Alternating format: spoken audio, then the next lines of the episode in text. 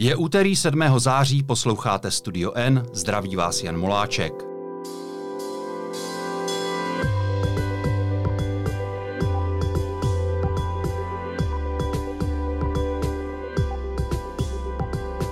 Za zhruba hodinu budete mít, aspoň doufám, zase o něco jasněji, koho za měsíc volit, případně nevolit. Studio N totiž přináší další předvolební speciál, v nichž se střídají představitelé a představitelky stran, které o vaše hlasy usilují.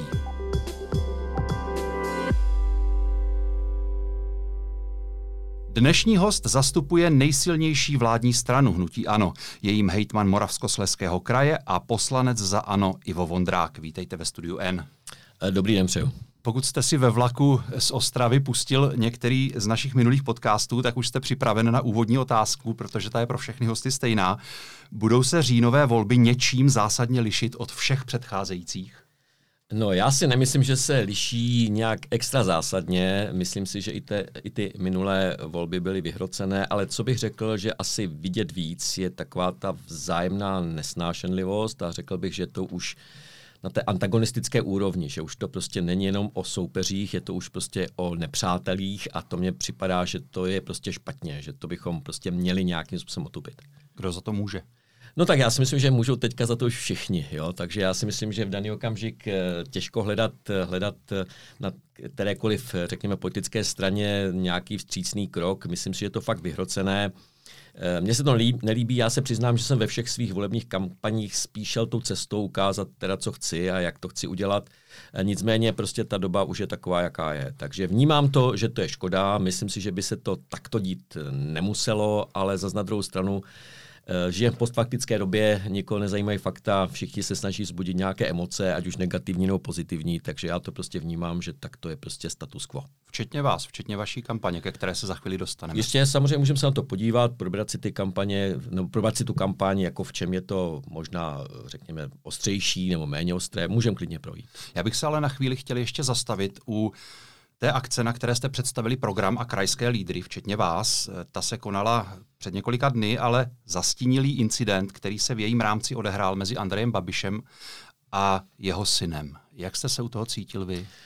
No, bylo to velmi nepříjemné. Jo? Byl jsem v podstatě, řekněme, kousek od obou dvou. Eh, zády tedy k Andreju Babišovi staršímu a čelem k Andreju Babišovi mladšímu. Eh, bylo to velmi nepříjemné eh, a řeknu hned proč. Mám ten pocit, že by se v podstatě neměli do politických kampaní eh, zatahovat prostě rodinné vztahy. Jo, myslím si, že to není úplně to, co bych já považoval za správné, naopak to považuji za velmi špatné. Myslím si, že Eh, dneska ta doba je taková, že v podstatě vám demonstrují před vlastním domem, což mi připadá už také absurdní. Takže z tohoto pohledu to bylo velmi nepříjemné a myslím si, že nikdo, kdo tam stál kolem, neměl z toho dobrý pocit. Není pro vás samotná ta kauza s Andrejem Babišem mladším problém? No, já jsem ji nikdy takhle jako nevnímal. Jo. Já jsem vnímal tehdy to, to natočení toho pořadu v tom Švýcarsku. Od té doby v podstatě jsem jak nějakým způsobem nezaznamenával, nějak jsem si to nevšímal. Ale prostě, jak říkám, mě to docela překvapilo. Jo. Přišlo mi to prostě skutečně nevhodné prostě do, zatahovat do té kampaně prostě ten rodinný vztah, který dle mého názoru nemůže pomoct nikomu. Čili vy jste přesvědčen o tom, že ta akce byla součástí nějaké kampaně nebo něčí kampaně? Já si myslím, že Připadá mi velmi nepřirozené a nevěrohodné, že náhodou někdo je kolem a zrovna tam probíhla kampaň ANO eh, na, eh, na větruši v Ústí nad Lamem. To prostě nemůžu akceptovat. Může být premiér důvěryhodný, když pominu všechna ostatní jeho, všechny ostatní jeho problémy osobní, ke kterým se dostaneme, když ho obklopuje takováto věc, neměl by tu věc nejprve vyřešit. Ta záležitost s Andrejem Babišem mladším vzbuzuje řadu otázek. Pokud je nemocný, jak tvrdí jeho otec, proč není v péči lékařů, ale nějakého ruského bodyguarda na okupovaném území Ukrajiny.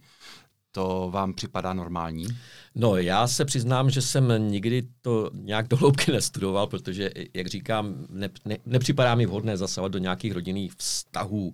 Já fakt nevím, do jaké míry je nemocný. Jako musím říct, že ten člověk... To určitě tady s vámi řešit ne, nechci, nechci nejste právě, doktor jasně, a, na, a tak. už vůbec ne jeho přesně doktor. tak, jo, či, ale rozhodně, rozhodně prostě ta atmosféra byla vypjatná a ten člověk není vyrovnaný. Jako, jo, to můžu prostě říct z toho pohledu, který už prostě jsem tam zaznamenal. Uh, já jsem to vnímal vnímal tak, jak nám to potom i pan Babiš vysvětloval, že se v podstatě o něj vždycky snažil postarat. Dostal se to do této situace, což určitě nepomáhá ničemu, protože narušené vztahy otec-syn určitě nejsou, nejsou ideální a myslím si, že i spoustě lidí nám ho bylo líto, protože si myslím, že prostě, a teďka nejde o kampaň nebo nebyla kampaň, prostě je to hloupé, když vám prostě syn řekne do očí to, co řekl.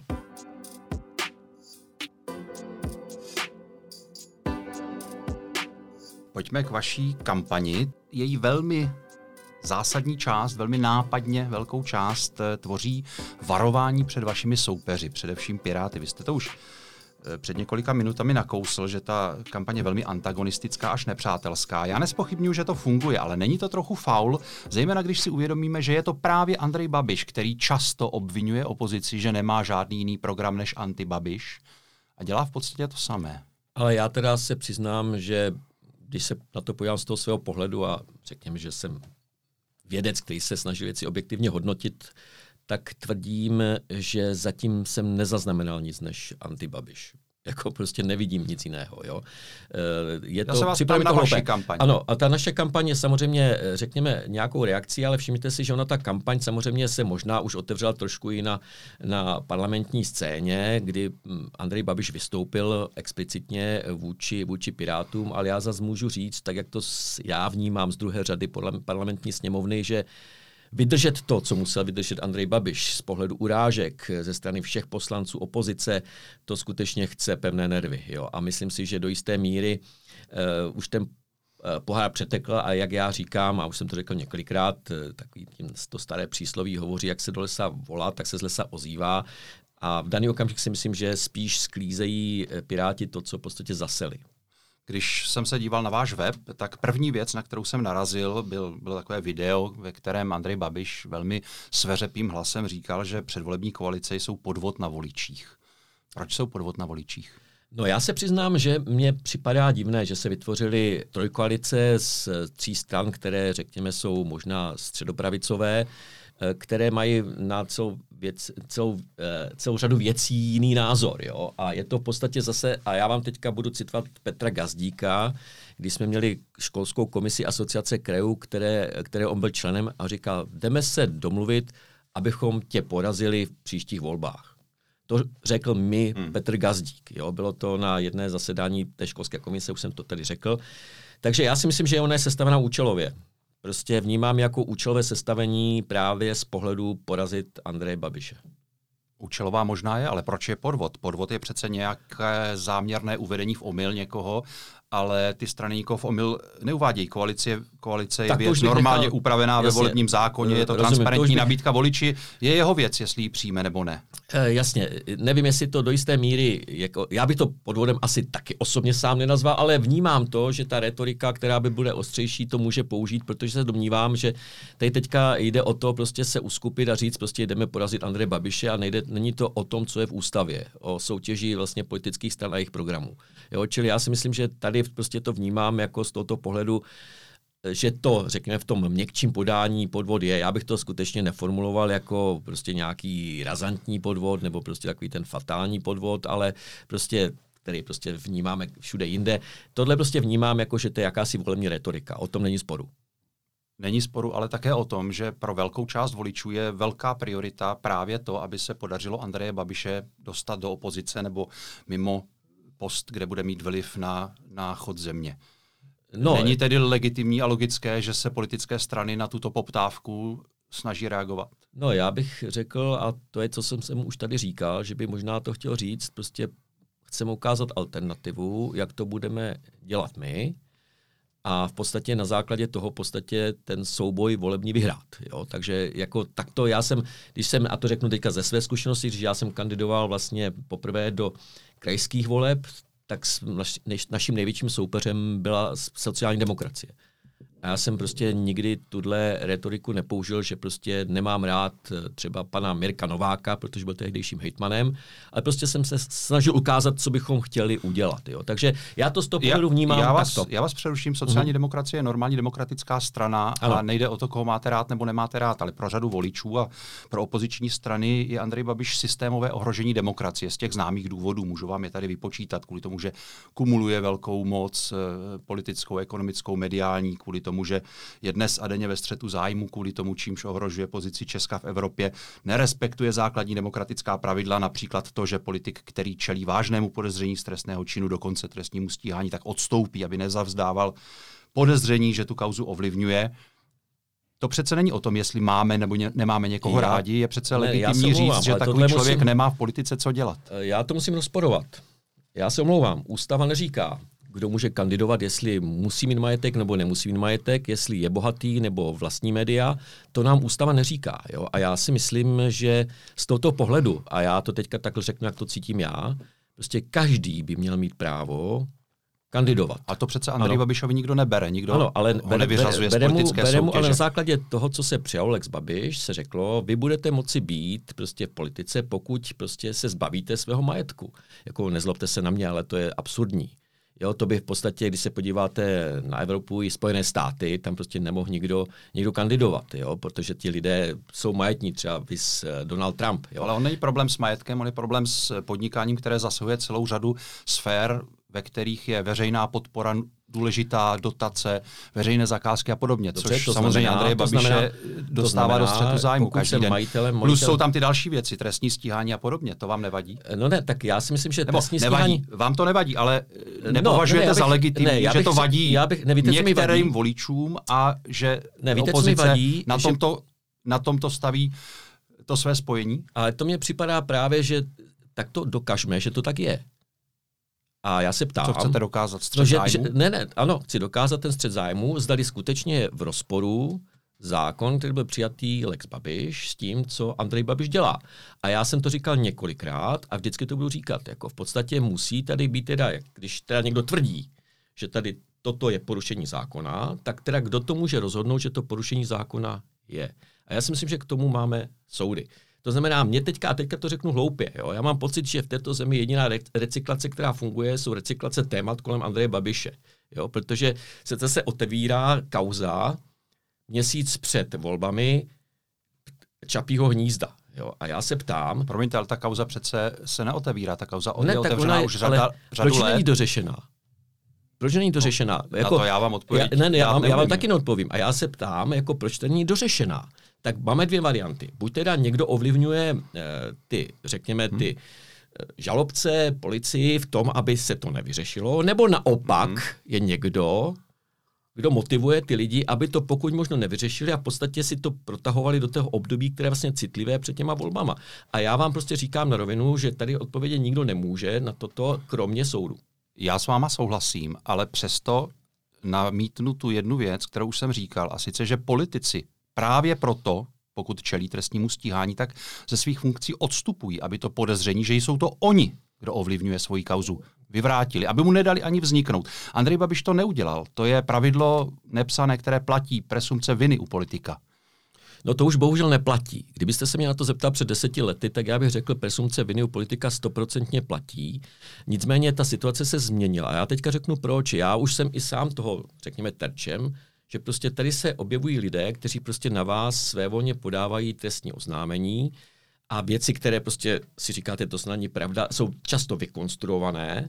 A já si myslím, že se prostě tak stalo o podání, z toho... Promiňte, pane Hitmane, o podání trestního oznámení se vůbec nebavíme. Ano, dobře, na mě ale podávají lidé trestní oznámení jasně, rozumím. xkrát, xkrát rozumíme si, ročně, rozumíme to vůbec, si tomu. To vůbec neřeším. Ale já, já se řeším ptám. vážné trestní stíhání, které skutečně vychází z závažných důkazů, které popsala média, které známe.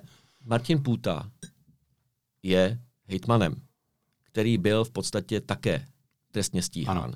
A kandidoval do voleb a ty volby vyhrál docela, docela razantně. Což jinými, jinými slovy řečeno chci říct, jako, my jsme teďka v situaci, už. jako dobrá, tak co by teda ten dotyčný měl udělat?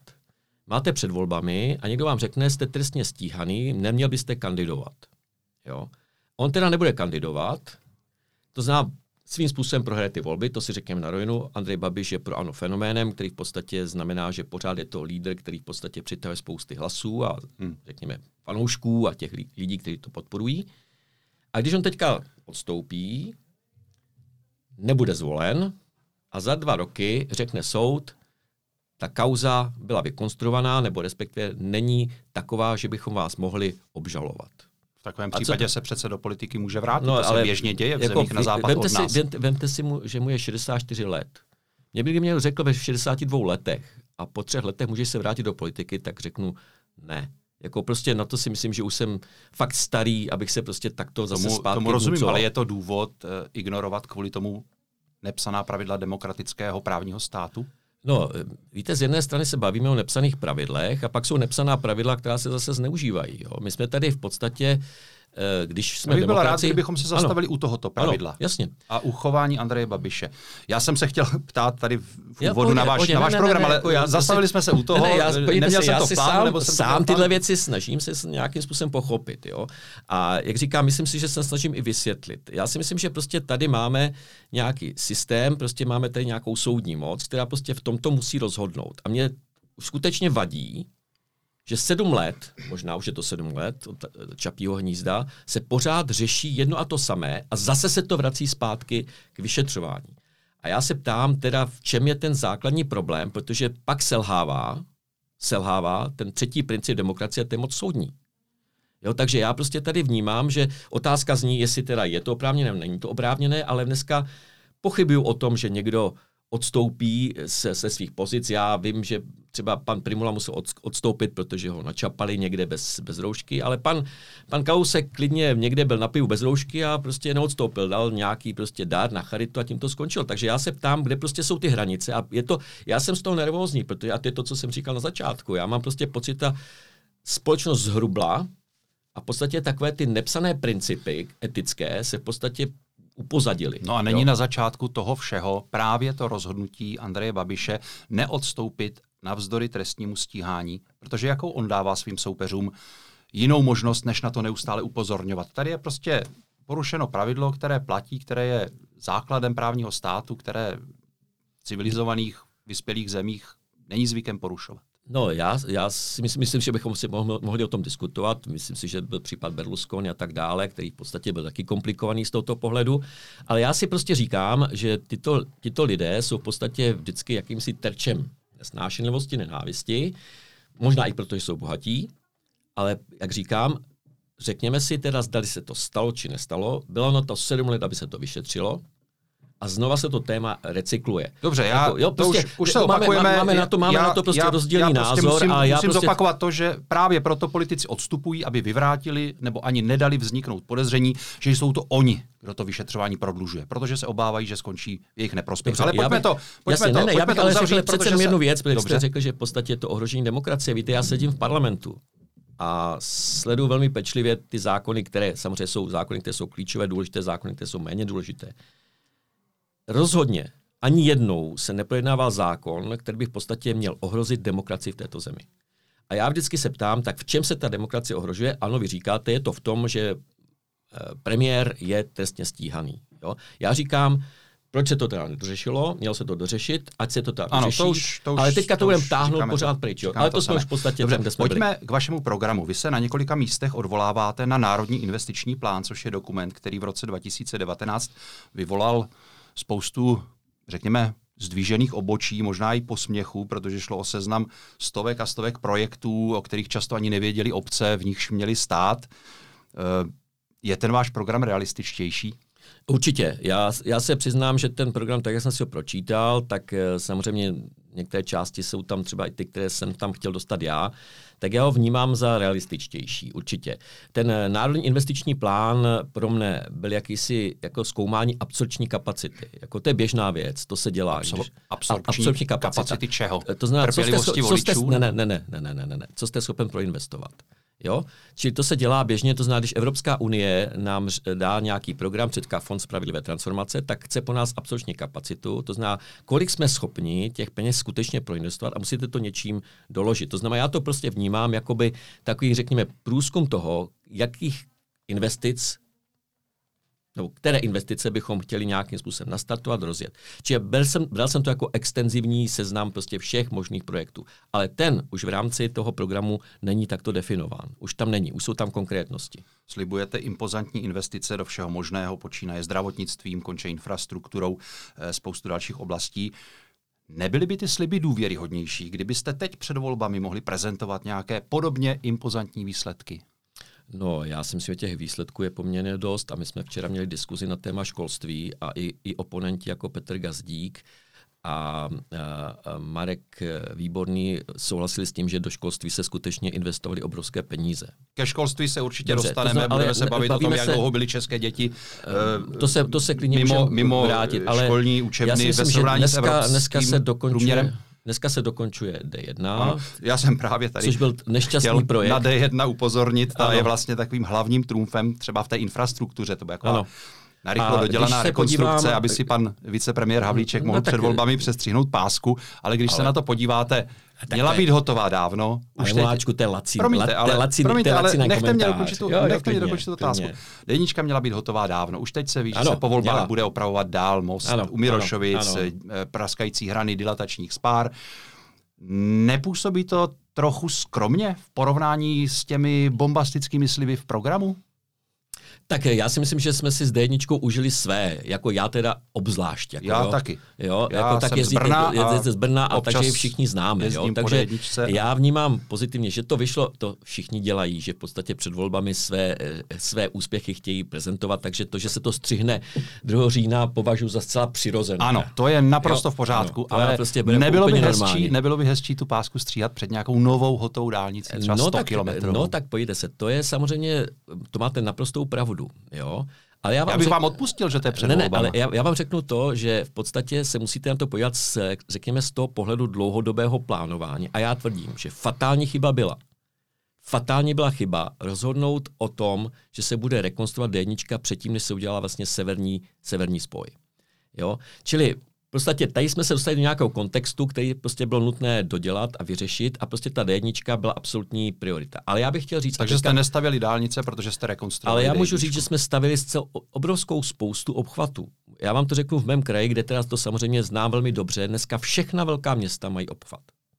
Dokončili jsme obchvat i Ostravy, takzvanou prodlouženou Rudnou, kterou skutečně nám tam blokovali lidé a nakonec jsme to dotáhli. Dneska všechna velká města v kraji mají buď uh, už hotový nebo rozestavený před ukončením obchvat. Takže já si myslím, že tady prostě těch výsledků nemůžeme to přepočítávat jenom ty kilometry dálnic, ale předpokládá se, že se bude pokračovat dál. Čili bude to dál, ale... Já bych to nepřepočítával na kilometry ano. dálnice, ale to bylo jedno z hlavních volebních hesel už kdysi no. dávno, dálnice, dálnice, dálnice, všichni ano. si to pamatují, byl to Andrej Babiš, kdo z ano. tohoto chtěl ano. udělat svou výkladní skříň. Dálnice obchvaty. No. Jo? A ty se staví. vy, vy slibujete, že do konce roku 2025 což je za tři roky, ano. uvedete do provozu 294 km nových dálnic. Ano. Já jsem se díval na web ministerstva dopravy a našel jsem tam ty oficiální údaje, kde oni tam mají takovou tu mapovou aplikaci, kde si to můžete mm-hmm. vyfiltrovat podle roku dokončení. Já se omlouvám, já jsem tam pro léta 2022 až 2025 našel jen úseky, které mají být v těchto letech dokončené v délce 112 km. Samozřejmě můžete stavbu zrychlit, to nepopírám, ale opravdu dokážete urychlit tu výstavbu natolik, že během tří let dokončíte o skoro 200 km víc, než je teď oficiálně v plánu? Tak eh, to je otázka na, na Karla Havlíčka, nikoliv na mě, protože to je věc prostě v jeho, jeho Promiňte, pane hejtman, jako... ale hnutí ano se rozhodlo, ano. že mým hostem budete vy v tomto ano, studiu, dobře, takže dobře. musíte mluvit tak jako já, já teda zase znám Karla Havlíčka jako člověka, který drží své slovo. Myslím si, že pokud je to jenom trošku možné, pokud do toho nestoupí nějaké prostě negativní, řekněme, vlivy, které se nedají ovlivnit, ale předpokládám propojení na Vídeň, předpokládám propojení na, na jich, na České Budějovice, předpokládám vy to tam vypisujete, dokončení, dokončení. okruhu a já jsem ty kilometry nepočítal, ano, jo, takže... Já takže... ano, já ano. A ano, vy to tam, vy to tam, to vy to tam, vy to tam, vy, vy, vy to tam vypisujete v tom, v tom programu. Já se jenom ptám, jestli skutečně jste schopní tu výstavbu, která doteď velmi vázla, urychlit natolik, že tady přibude za tři roky 300 kilometrů nových dálnic. Ano, vzhledem k tomu, že se do investic eh, plánuje ve státním rozpočtu stále více peněz, tak pevně věřím, že peníze nebudou problémem. Ano, Čili samozřejmě věřím tomu, a to si myslím, že je důležité, že ekonomika je hladová, která v podstatě teďka roste. Bohužel to vede i k té inflaci, která ji provází. Ale dle mého názoru, pokud by to nebylo reálné, tak nevěřím tomu, že by Karel Havlíček něco takového napsal. Ještě takhle spočítal přesně na 294 km. Kde chcete na všechny ty plány vzít peníze, když ještě k tomu slibujete nezvyšovat daně a některé dokonce snížit? A to je to, co říkám, prostě je to o ekonomickém růstu a ten tady je. Jako myslím si, že tady se asi zhodneme s plány ODS, že v podstatě ekonomický růst v podstatě může tyto věci prostě zaplatit díky tomu, že se bude více vybírat z daní a tak dále. Neshodnete že... se ale s řadou ekonomů a to už vůbec nemluvím o tom, nebo teď tedy o tom mluvit budu, že eh, Andrej Babiš také slíbil zvýšit průměrný důchod na 20 tisíc také během tří let, což je ano. enormní nárůst. Bude to no tak on je teďka přes 16 tisíc, že jo, ano, teďka. No. Bude to stát asi 140 miliard 140 korun. miliard korun, ale 140 miliard, ano, ano, ale 140 miliard korun v podstatě můžete na té ekonomice vydělat, jo, čili já můžete, si myslím, ale že... dalších 140 miliard budete potřebovat ve zdravotnictví, na tak dálnice, nesmíte, nesmíte na zapomenout věci. na důležité věci, jako spousta investic se plánuje v rámci, v rámci evropských fondů. Čili my jsme prostě v situaci, kdy tady máme, máme tady eh, Národní plán obnovy, máme tady modernizační fond, máme tady fond spravedlivé transformace, je tady celá řada fondů, které samozřejmě můžeme využívat na budování dalších věcí. Vím, že Evropská unie už nechce eh, třeba financovat budování eh, silnic druhých a třetích tří, to znamená, to půjde za krajskými rozpočty ve větší míře, ale to je o tom, jak se to naplánuje to SFDI, takže já prostě zase si myslím, že, a teď nechci zase vstupovat do, do gestce paní, paní ministrině Šilerové, prostě dle mého názoru má nějaké své představy, já tady ta čísla o těch investicích mám, oni jsou pořád plánovány vyšší a vyšší, což je jenom, jenom dobře, ale myslím si, že je třeba se na to z toho pohledu, že, ten, že nejde jenom o ty národní rozpočty, ale že jde národní finanční prostředky, ale jde taky o ty evropské, které jsou nemalé.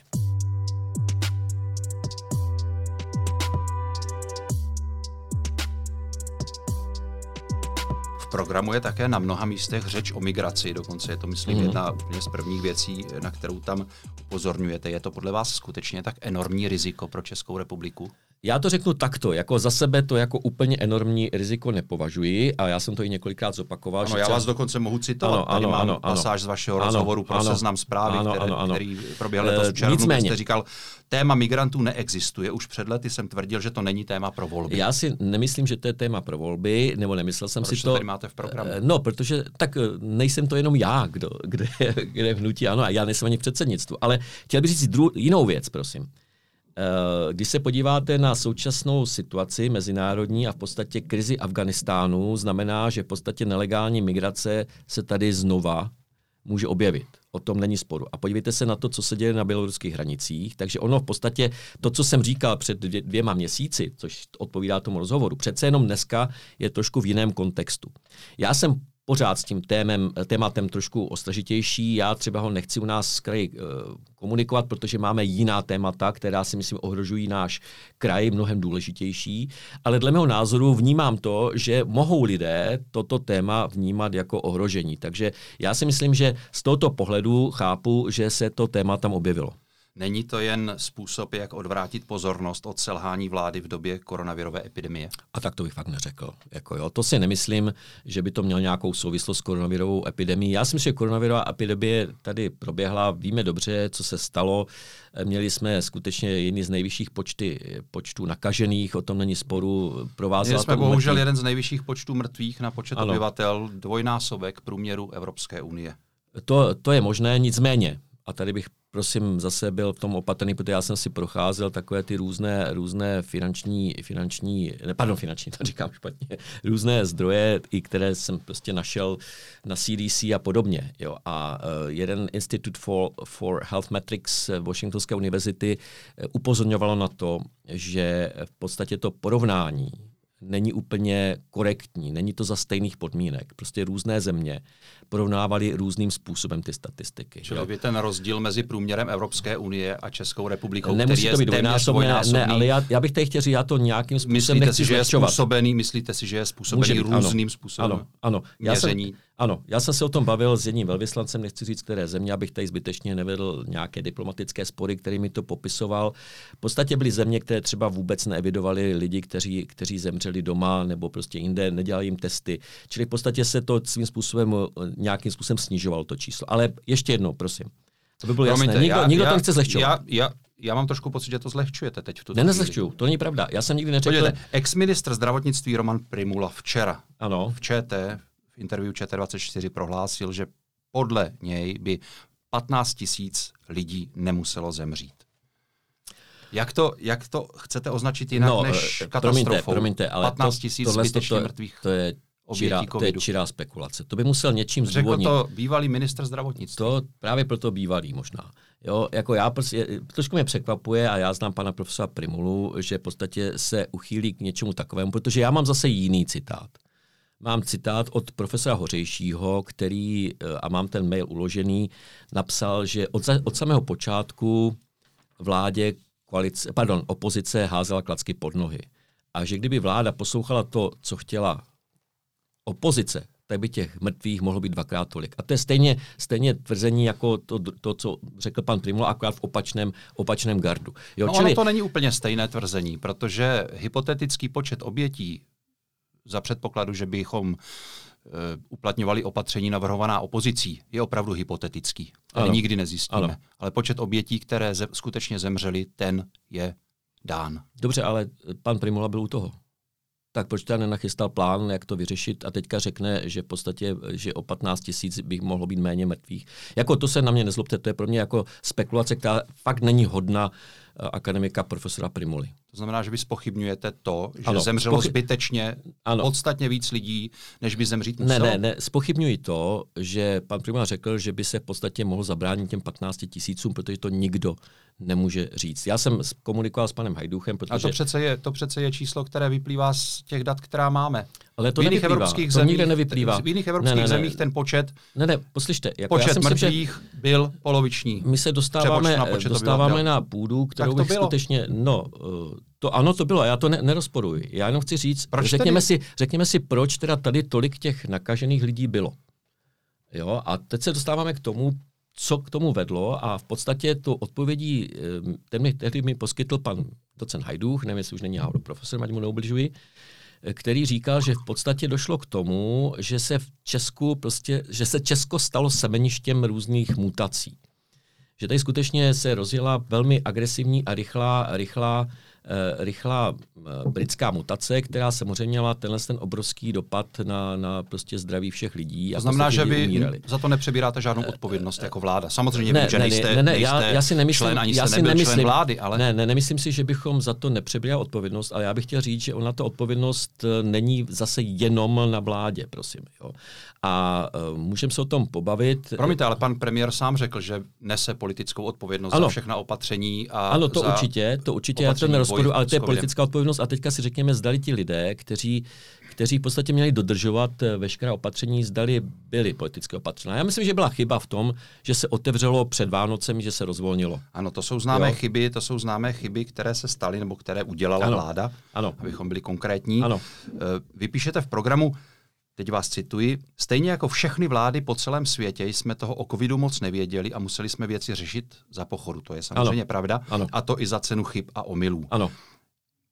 Ale člověk se přece musí ptát, proč tedy ty všechny vlády na celém světě měly mnohem méně katastrofální výsledky než ta naše. Eh, víte, já Proč jsem jsme my tom... museli dopadnout ano, tak hrozně? ale to je to, co jsem se o tom bavil s profesorem Špičákem, kterým, se kterým sedím v, v parlamentu a v podstatě nikdo na to nemá rozumnou odpověď.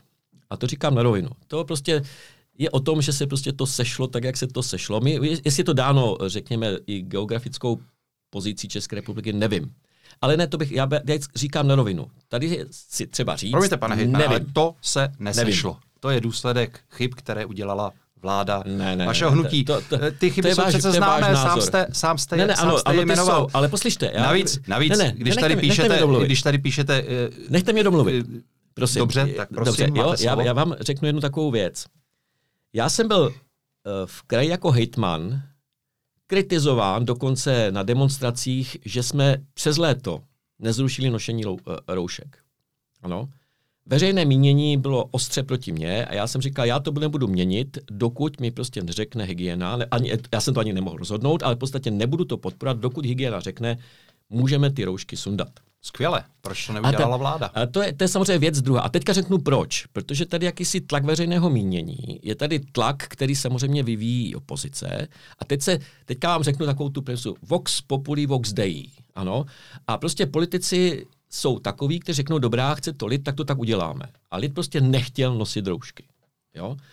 Lid chtěl nakupovat je, před Vánocí. Já to takhle uko, řík, opět říkám. Politika, jako, jo? je toto role politika ustupovat no, ve všem uh, víte, a já bych, já bych chtěl na té není roli... Role, není role politika ne, ne. rozhodnout a nést za to rozhodnutí odpovědnosti, no, když jasně, není populární? Jasně, ale já si myslím, že a když se potom rozhodlo, tak zase jsme byli kritizováni za lockdown, k tomu se asi určitě dostaneme. Kritika u těch je školy, že věc, jako jasně, politika. Dobře, no ale tady, tady to bylo, jako víte, ono, mě už také demonstrují před domem, že pořád někde podporují očkování a chci, aby se lidé očkovali. Prostě dneska jsme v době, kdy já to prostě vnímám, že ten antagonismus je skutečně jako děsivý už. Jako, jo. Už to není o tom, že si vyměňujeme názory.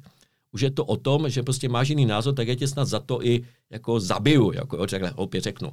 Ale je to, berme to jako metaforicky.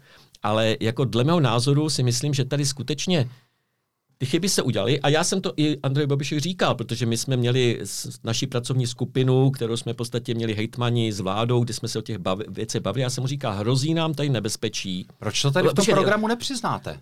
Vy, ne, v tom programu přiznáte, že, vy v tom programu přiznáte, že jste dělali chyby stejně jako všechny vlády na světě, protože ano. jste o covidu moc nevěděli a museli jste ano. věci řešit za pochodu. Ale vy jste ty klíčové chyby neudělali na začátku, když jste ještě o covidu toho ne, moc ne, já nevěděli. chci říct, kdy jste je udělali kdy, před kdy, rokem, kdy, zhruba kdy touto dobou a později. Jo? To byla doba, kdy už se o tom, a já, já, o té já epidemii já o tom odpovím. viru vědělo poměrně dost. My jsme na tom jednání seděli, já jsem říkal, hrozí nám tady další vrsta, bavili jsme se o tom jako hejtmani, jsme to vnímali, jenže odborný, řekněme ten tým, který prostě byl kolem vlády, říkal, nic takového se neděje.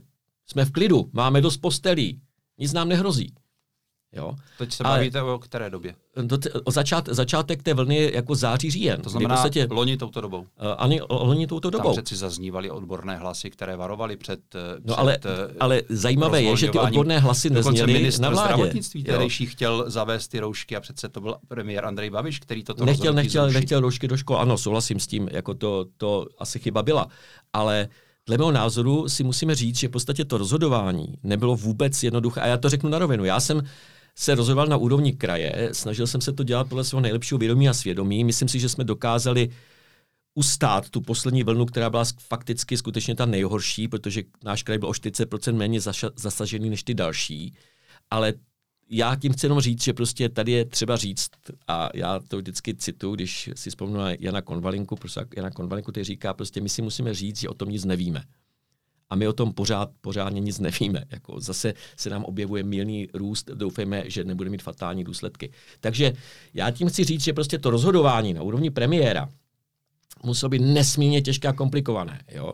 Když vám řekne vaší odborný tým, který máte, nemusíme nic dělat v tomto, tak v tom případě nevím, koho by měl poslouchat. Jestli to bylo jeho rozhodnutí nebo toho týmu, to fakt nevím. Ale dle mého názoru to rozhodování nebylo vůbec jednoduché.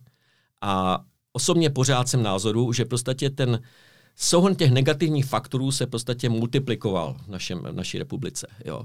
A to je prostě to, že lidé se rozjeli na dovolenou, přestali nosit roušky, dneska nenosí roušky. Máme to nařízeno, máte se, včera jsem seděl eh, na, jednom, na jedné diskuzi prostě a v tom těch lidech, kteří tam byli, prostě byla většina lidí s rouškama a ten zbytek nebyl. A v tom já vidím ten základní problém. Můžete argumentovat, oni ti lidé jsou z toho chaosu unavení. Souhlasím s tím, měl to být Nebo jednodušší. možná už na očkování. Nebo, ne, no, to, ale pořád, pořád musíte nosit roušku, jo? protože naočkovanost vás ještě nechrání před nákazou. Ale já tím chci říct, že prostě ten problém nebyl vůbec, vůbec jednoduchý k řešení a musím, být, musím říct, že jsem docela rád, že jsem to nemusel řešit. Nám tady chybí autorita. Nám tady chybí autorita, která by třeba CDC, jo, to znamená Center for Disease Control, který mají Spojené státy nebo Kochův institut, která prostě by měla říct, tak to je. Tak jako máme ČHMU na povodně. ČHMU vám řekne, tady je druhý povodňový stupeň, třetí povodňový stupeň a nikdo o tom nediskutuje a bere se to jako fakt. A tohle to by se mělo stát i z hlediska té epidemie, protože ona to je taky povodeň. Jo.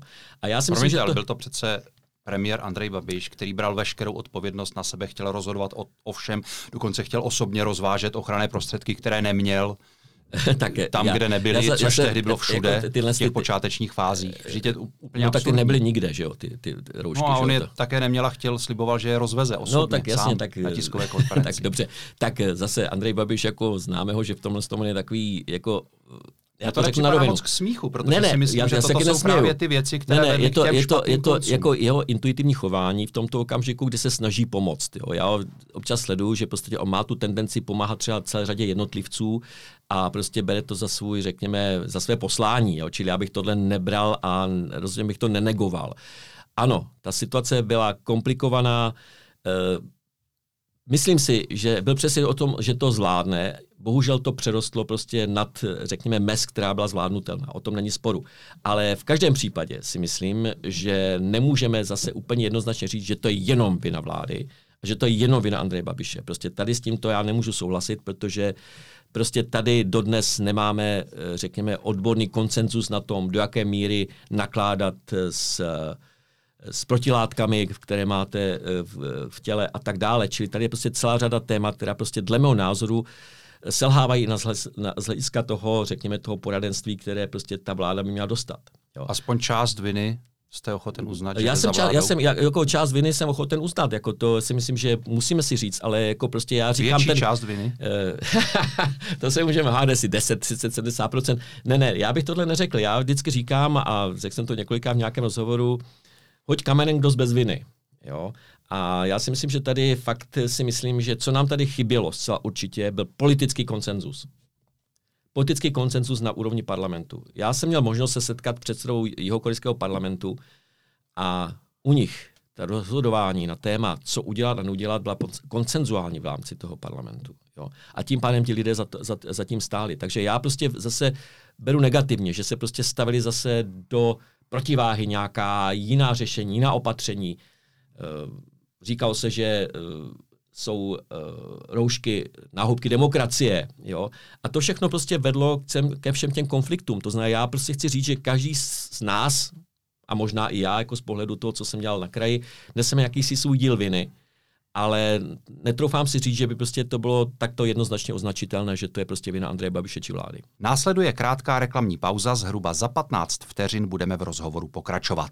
Klimatická změna a blížící se volby. Jak téma klimatu zamává s volbami v Německu a jak se k němu staví čeští politici. O tom budeme diskutovat v další z debat Prague Climate Talks. Nalejte si nás živě 9.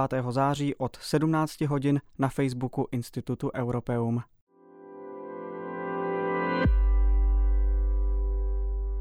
Vy jste na zahájení kampaně mluvil o školství, to je vaše mm. profese.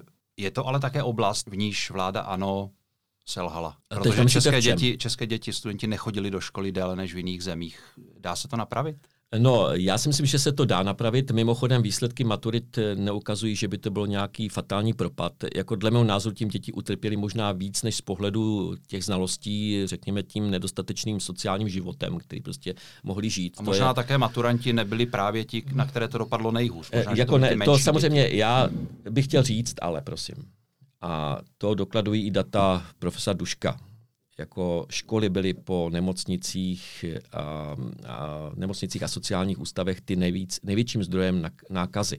Samozřejmě, jo, to nikdo nespochybňuje, ale jo, v jiných jo. zemích nebyly tak dlouho zavřené. Ale, ne, tam, ale v těch jiných zemích neměli prostě to nakažených, jako jsme měli my, že jo. A to je, to, je, to je samozřejmě, co bylo dřív, jestli nákaze nebo zavřené školy, ale já můžu říct, zcela seriózně, protože já každý den, i teďka ve vlaku, si každý den dělám data z chytrý karantény, dělám si svoji analýzu. Mohu říct, že v našem kraji jednoznačně otevřených škol vždycky vedlo k nové vlně. Jo. Čili jinými slovy řečeno, prostě je to rizikové místo, rizikový faktor, který prostě se tady projevil a nějakým způsobem negativně ovlivnil celé to školství. O tom není sporu. A teďka budu předvídat vaši otázku, co s tím. Teďka. Ano, podívejme se do ano, budoucnosti. Do budoucna. A já, si myslím, a já si myslím, že dá se to napravit a napravuje se to tím, že jediným řešením, prosím, jediným řešením je očkování.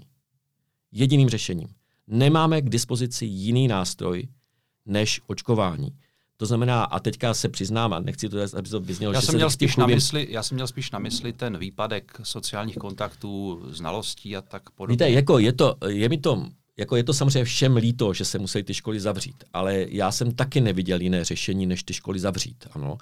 E, prostě nebylo k dispozici. Já jsem rád, že alespoň se, řekněme, nastartovalo to, co nám chybělo, taková ta digitalizace výuky. Ukázalo se, kde jsou slabá místa. 1,3 miliardy se dalo nákup techniky, e, prostě, která, kterou mohly ty děti používat. Takže snažili jsme se to nějakým způsobem řešit, no ministerstvo se to snažilo nějakým způsobem řešit. Sa určitě to může mít nějaký dopad, ale já zase pevně věřím tomu, když se podíváte, že prostě spousta zemí žije v nějakých vážných konfliktech, ty děti se z toho prostě nějakým způsobem rychle seborou. Já jim to moc přeju. Jo. Já pevně věřím, že se prostě už nic takového nebude opakovat. Ale jak říkám, nemůžu vyloučit to, co jsem i včera řekl, že se tady objeví nějaká mutace, která prostě si vynutí opět nějaký razantní, razantní krok.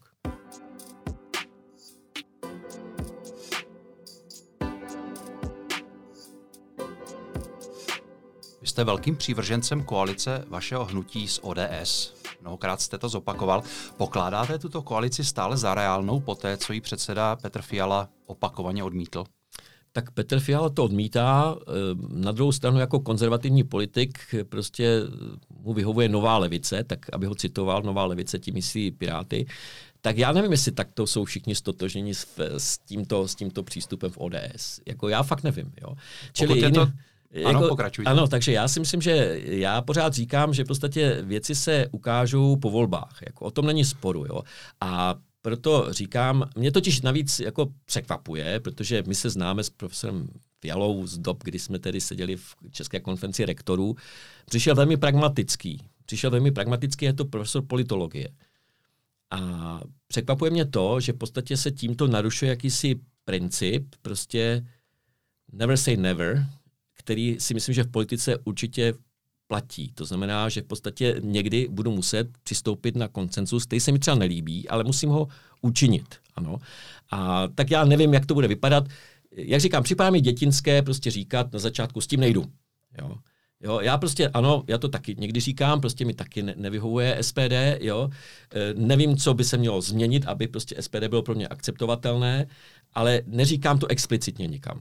Jo? Pouze když mě na to někdo zeptá. Jo? Ale takhle si myslím a priori vystřelit do mediálního prostoru s ano nikdy, protože je to Andrej Babiš. Víte, já si myslím, že v, naší, v našem hnutí je větší pluralita názorů, než možná v ODS.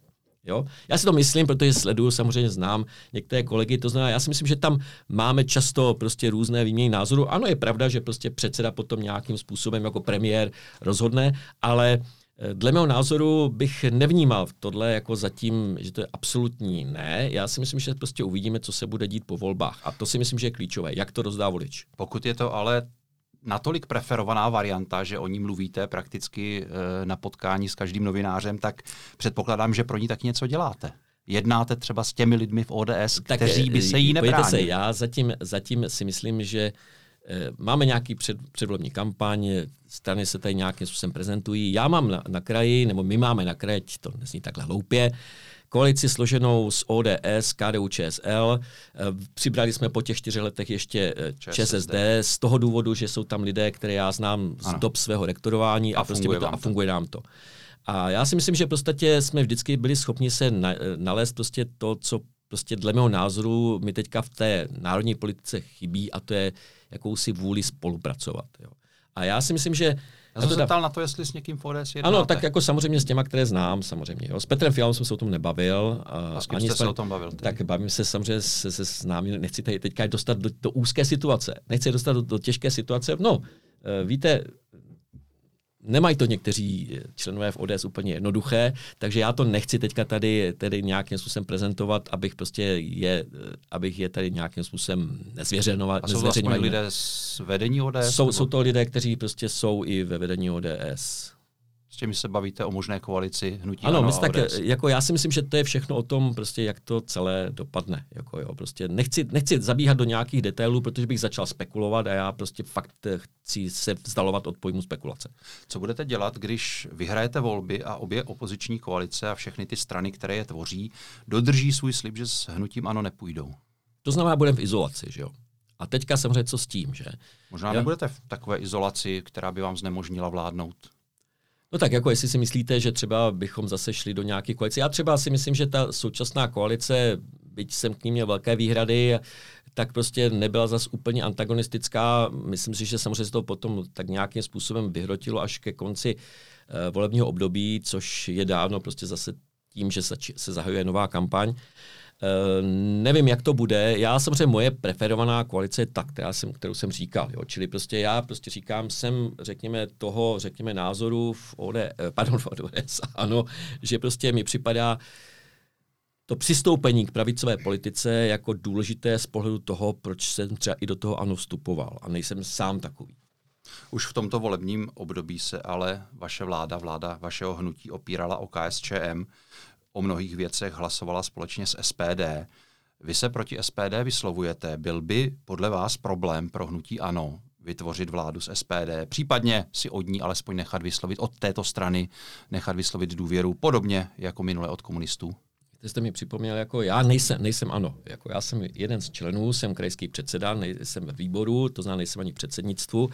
Je to samozřejmě o tom, jaký prostě způsobem se to dohodne na té nejvyšší úrovni. Já tvrdím, že my jsme v roce 2017, kdy jsme tuto variantu probírali, tak jsme ji nakonec eh, odmítli v celku, nechci říct úplně jednomyslně, protože byly názory takové, že bychom to s nimi mohli udělat.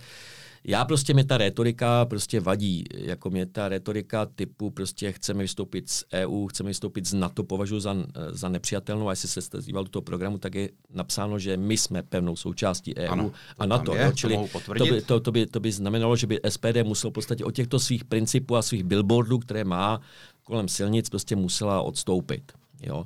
A to je věc samozřejmě SPD a já za ně nechci tady nějakým způsobem uh, mluvit a hovořit. Takže uh, já si myslím, že uvidíme, jak to celé dopadne. Uh, já věřím, že prostě se trošku ta situace obrousí, že prostě ty hrany nebudou tak ostré, jak jsou teďka a myslím, že by to bylo fakt žádoucí, protože nás čeká nesmírně těžké období, protože uh, tam taky asi budete mít jako téma. Máme tady poměrně velký dluh, který musíme nějakým způsobem splatit. Jo? A e, prostě musíme zajistit to, že prostě nám nepřeskočí, že nenarazíme na vlastně rozpočtovou brzdu, která by samozřejmě nám samozřejmě komplikovala velmi život. A proto si myslím, že tam prostě musí být lidé, kteří v podstatě půjdou cestou toho, co jsem říkal. To znamená, musí se prostě podpořit ekonomika, musí se podpořit investice a to já vnímám prostě jako cesta, jak z toho ven.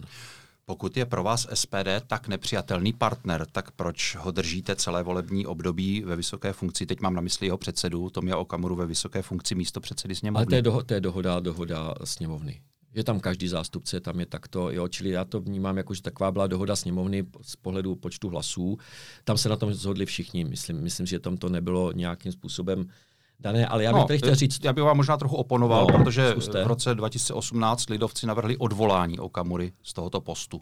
No ne, já Poté, právě... co spicho, spochybňoval ten já tábor, vím, tábor já vím. v letech. Uh, ano, včetně vás osobně, to jsem si schválně dohledal, Okamuru podrželo. A proč jste nehlasoval protože, opačně, když je pro vás SPD problém? No ne, tak já si myslím, že jedna věc je SPD ve vládě a druhá věc je prostě eh, jaksi zastoupení jednotlivých stran ve vedení sněmovny. Takže no, Okamura ve, ve vedení sněmovny vám nevadí? Eh, no tak eh, prostě vadí svými projevy, svými výstupy, ale prostě respektuji, respektuji tuto dohodu.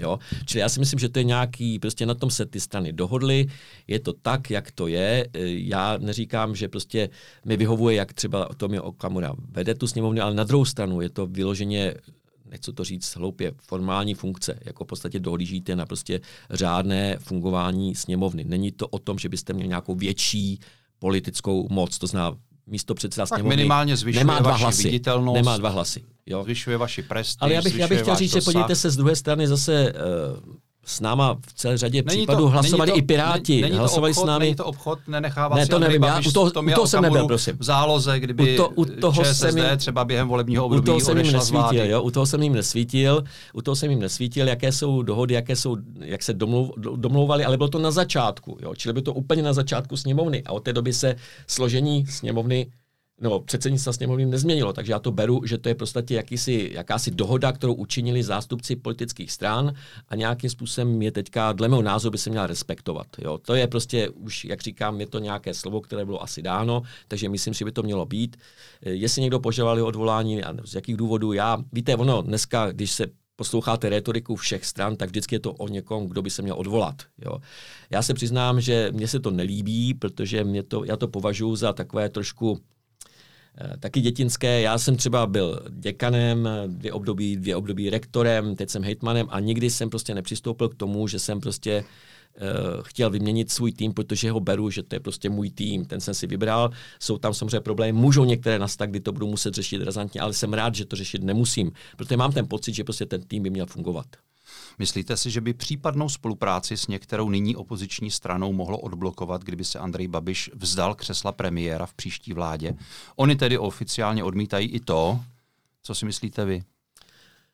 No tak já si myslím, že pro mnohé je a Andrej Babiš jako tím největším, řekněme, nepřítelem, jako tím, řekněme, démonem, kterým prostě vadí. Jo. Čili, ohrožením demokracie. O, ohrožením demokracie. Víte, já si nemyslím... Já jako, vím, to už jsme probrali, to jsme probrali ne, se k tomu. Já, si, já, jenom tu terminologii, nemyslím, jo, já, já jenom prostě, tu terminologii jo, jo, já si prostě myslím, že, že já jako skutečně neznám jediný krok, který by učinil Andrej jasně, Babiš. Který jasně, by tak ale byl, pojďme se vrátit k eh, otázce. Popsatelný a definovatelný. Eh, samozřejmě to může být jedna, jedna z variant. Já samozřejmě nechci tady, jako já to, se mě to lidé ptají, říkám, Andrej Babiš je v současné době lídrem kampaně. Myslím si, že prostě tu podporu mezi lidmi má a myslím, že tak to má být. Co se bude eh, vyvíjet dále z pohledu prostě vyjednávání, to prostě nikdo z nás není schopen posoudit, jaké budou podmínky, jestli na to bude Andrej Babiš ochoten eh, přistoupit, ale tvrdím jednu věc. Pokud se to stane, tak jedině, že se Andrej Babiš takto sám rozhodne. Nevěřím tomu, že by v podstatě na něj byl vyjen tlak, aby odstoupil, protože jak si se tam respektuje to, že prostě to hnutí on zakládal. A myslíte si, že by k tomu byl za určitých podmínek ochoten? To Vy fakt, mu třeba nezbyla žádná jiná možnost, než uh, vládnout Já si myslím, víte, eh, jako být uh, čtyři roky premiérem v té době, ve které jsme žili, Spousta lidí mi říká, proč on to dělá, když by mohl mít klid, mohl by prostě se věnovat biznisu. Jo? A já ho vnímám... A spousta lidí zase říká, že on se tomu biznisu věnuje právě v té funkci premiéra. A to já, to, to já prostě s tím to já fakt nesouhlasím. Já s tím fakt nesouhlasím. Eh, mně to připadá, že to je takový zase argument, který prostě někdo používá. Já si nemyslím, jako víte, za den nesníte víc než jeden steak a nemůžete si koupit jednou Mercedesa, ale prostě nemůžete on není ten člověk, který by měl jachtu nebo letadlo, prostě nemám ten pocit, že by z toho něco, prostě, že by to dělal kvůli biznisu. Já prostě tomu nevěřím a nikdo mě o tom nepřesvědčí, pokud mi to fakt někdo nedokáže někde na té úrovni těch, těch soudů. Jo. Čili já si myslím, že tohle to já bych fakt takto nebral. Jo. Hmm. Takže já si to nemyslím, ale chci tím říct a vrátím se k tomu, že uh, být čtyři roky tím premiérem pod tím tlakem, kterým on je, není prostě nic moc příjemného. Já zažívám ten tlak eh, výrazně nižší a musím vám říct, že to je skutečně někdy na hlavu. Ale chybí mi tam ten závěr. Co to tedy znamená? No ne, to, že to znamená, byl ochoten, musí, ano, já si myslím, že vzdát? za určitý podmínek možná si řekne, že už to fakt mu nestojí za to, když to takto řeknu. Jo? Ale daný okamžik bych tohle nespochybňoval, prostě je to jeho výsostné rozhodnutí. Hmm. O vás se v takovém případě mluví jako o možném řekněme v úzovkách, nechci to uh, pojímat nějak urážlivě, ale náhradním premiérovi. já je to, to reálná si, varianta? Uh, Nebo je to úplně mimo já, já, jsem si to, já jsem si to počítal, jako ty pravděpodobnosti toho, kdyby to mohlo nastat, to znamená, že by prostě musela se ODS rozhodnout, že s náma půjde do, do koalice, Andrej Babiš by se musel rozhodnout, že, že teda nebude chtít být premiérem. Prostě těch, těch pravděpodobností, když to uděláte součin, protože to musí součin, právě jsou to jevy, které musí nastat současně, tak vám to vyjde někde na jednu desetinu, možná i méně. Takže já to zatím beru jako možnost, ale rozhodně, a to chci bych tady chtěl říct, a nikdy jsem nešel do těchto voleb z tohoto důvodu, že bych chtěl být premiérem. Jako já se přiznám, že mi ta práce na kraji ohromně baví, jo.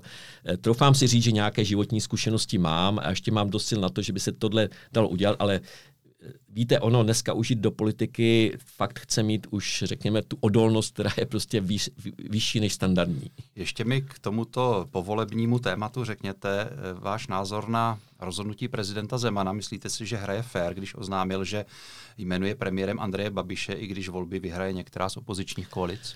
Tak já si myslím, že vždycky platila dohoda, že by měl být jmenován, jmenován vítěz, vítěz, vítěz, vítězná strana. Já jsem toho názoru, že by to tak mělo být to určitě. Eh, na druhou stranu už to bylo jenom porušeno. Už to bylo porušeno, když vlastně volby vyhrál uh, Paroubek a tehdy uh, Václav Klaus jmenoval Topolánka. Jo. Čili ono, ten, i tento princip byl už porušen. Já pořád prostě si myslím, že by se tady mělo toto dodržovat. To znamená, vítěz by měl dostat to, to právo v úzovkách první noci si prostě sestavit to jste vlastní... asi s prezidentem stejného názoru. Teď jde o to, kdo je tím vítězem. No, když vyhraje koalice Pirátů no a starostů, tak, a teď se dostávám, dostáváme k tomu problému, který já teda vnímám a pro mě je hmm. trošku nepochopitelné, proč se ty strany takto spojily té koalice, protože do jisté míry to komplikuje život, život i těm jejím voličům, protože prostě si no, myslím... ty se asi úplně starat nemusíte, nebo No ne, to musím. Jako já no. si myslím, že naopak, jako, jako, protože uh, upřímně řečeno, jako nespokojený volič, který prostě odmítne, uh, který by volil někdo ze, ze, ze spolu a přijde k nám, tak já ho rád přivítám. Jo? Takže já bych to takhle neviděl. Ale já si myslím, víte, ono se vždycky dá spočítat, kdo je vítězná strana. Jo, prostě budete mít prostě nějaké své mandáty, mandáty ve, ve sněmovně, takže se dá spočítat. Čili to považujete za fér Já po, po, považoval bych za fér, když, když prostě bude mít spolu, spolu prostě eh, nejvíc hlasů a bude to prostě ODS, která tam bude nejvíce, nejvíce mandátů, tak si myslím, že by to tak mělo být, ano, že by byl být jmenován prostě ten zástupce té strany. Ale nikoli je to koalice, prostě, strany, niko, ano, koalice. Já, já bych teda Čili jste stejného, ná, stejného názoru ano, jako prezident. Ano, do jisté míry ano.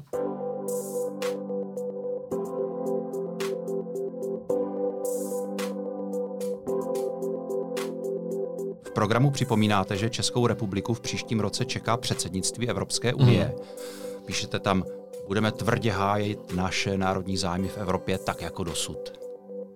Mm. Nehájí vláda v Evropě spíš osobní zájmy Andreje Babiše než ty české národní? To si fakt nemyslím. To si fakt nemyslím. Já si myslím, že jsme vyjednali poměrně velký objem finančních prostředků. Vím, že narážíte na tu kauzu konfliktu zájmu majitel Agrofertu či nikoliv. Kvůli zas... které nám hrozí i zastavení plateb uh, z evropských podívejte fondů. se, já, jak říkám, myslím si, že tady bychom skutečně měli nejprve učinit to rozhodnutí, zda ten zákon byl porušen. Jako. A teď se dostáváme k tomu, co jsem říkal.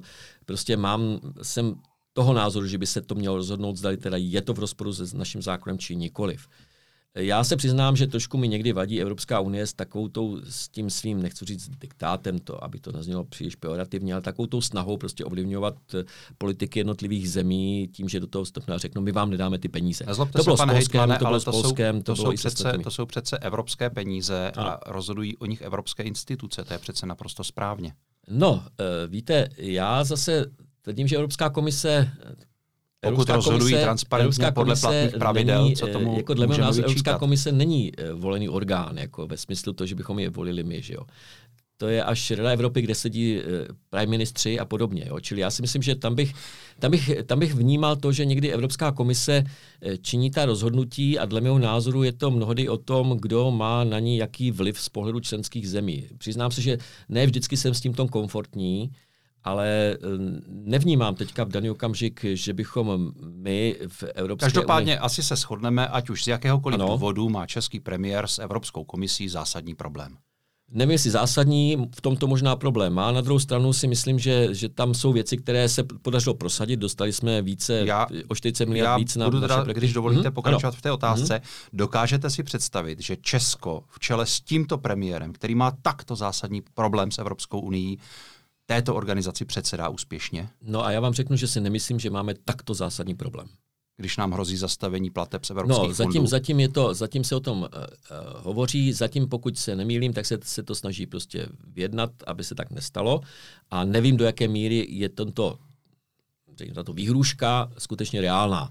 Jo? Čili do jaké míry tohle toto Ale už jen to, že je. taková, jak vy říkáte, výhruška, já bych to možná nazval spíš varováním, a pobídkou k tomu, aby Česko tento problém řešilo, ale to je zase otázka terminologie. Už jenom to, že takovýto dopis, o kterém informoval server i rozhlas, do Česka přišel, není to známkou toho, že je tady problém mezi Andrejem Babišem, Evropskou komisí, který bude stěžovat to naše předsednictví, velmi důležité pro Českou republiku. No, já si myslím, jako ne, já ne, nechci zlehčovat to, že takovýto dopis přišel, jo, ale říkám, tak je třeba si teda vyjasnit, čem je ten dopis oprávněný a v čem oprávněný není. Jo? Jako Evropská jako mimochodem, si, ten, ten Evropská komise vznikl... si zjevně myslí, že ten dopis je oprávněný, považuje tu kauzu za závažnou, ten problém za závažný. Tak nech to teda rozhodne a Evropská komise nemůže svévolně říct, že, že byl porušen zákon v České republiky.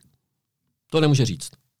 A to zatím nebylo prokázáno. Může si nechat vypracovat audit, který no, jasně audit, konstatuje, audit, audit ne, jasně konstatuje, je že je Audit je jedna věc, ale vy vždycky v demokratické já, společnosti já tomu rozumím, musíte mít možnost se kdykoliv odvolat. Já, to, já tomu rozumím, ale dejme, dejme tomu, že ten spor je v tuto chvíli stále nerozhodnutý, mm-hmm. ale je to spor. Je to sport, já nebude ne, ten ne, spor, nebude ten spor komplikovat předsednictví, české předsednictví v Evropské unii a vy sami v tom vašem programu píšete, jak to předsednictví je důležité, co všechno chcete nastolit za agendu, ano. rovné podmínky pro jadernou energetiku a, pak, a, a další věci. Neměli bychom lepší vyjednávací pozici s premiérem, který ten spor, o kterém mluvíme, na kterém jsme se shodli, s Evropskou uní nemá?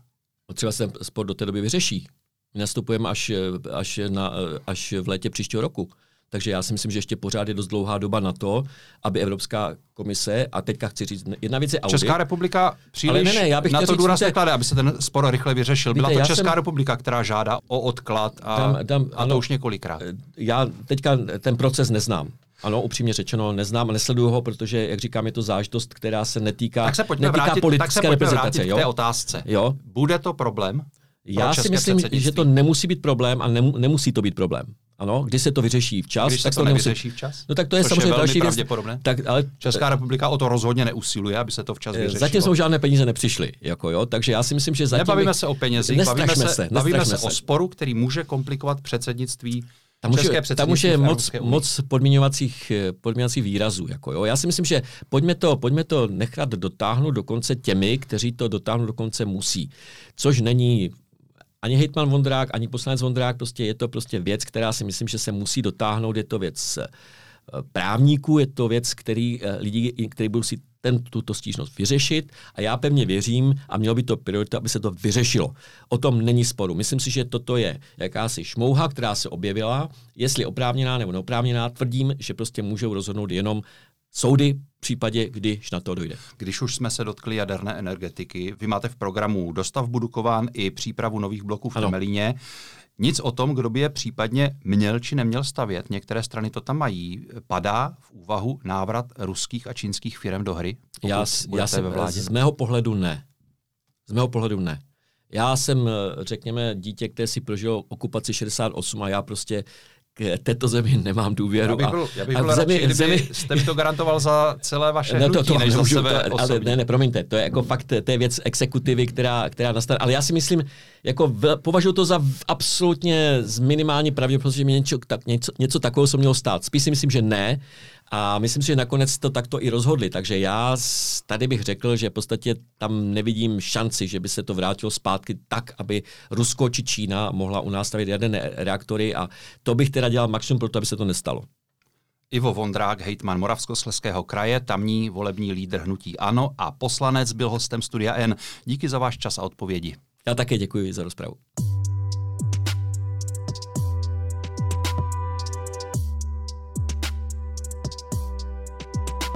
A díky za pozornost všem, kdo si náš rozhovor poslechli. Těším se, že budete s námi i u dalších předvolebních speciálů, ve kterých samozřejmě pokračujeme dál. Pro dnešek je to vše, užívejte si pozdní léto, jak to je nejde. Mějte se hezky, ze studia N se loučí Jan Moláček.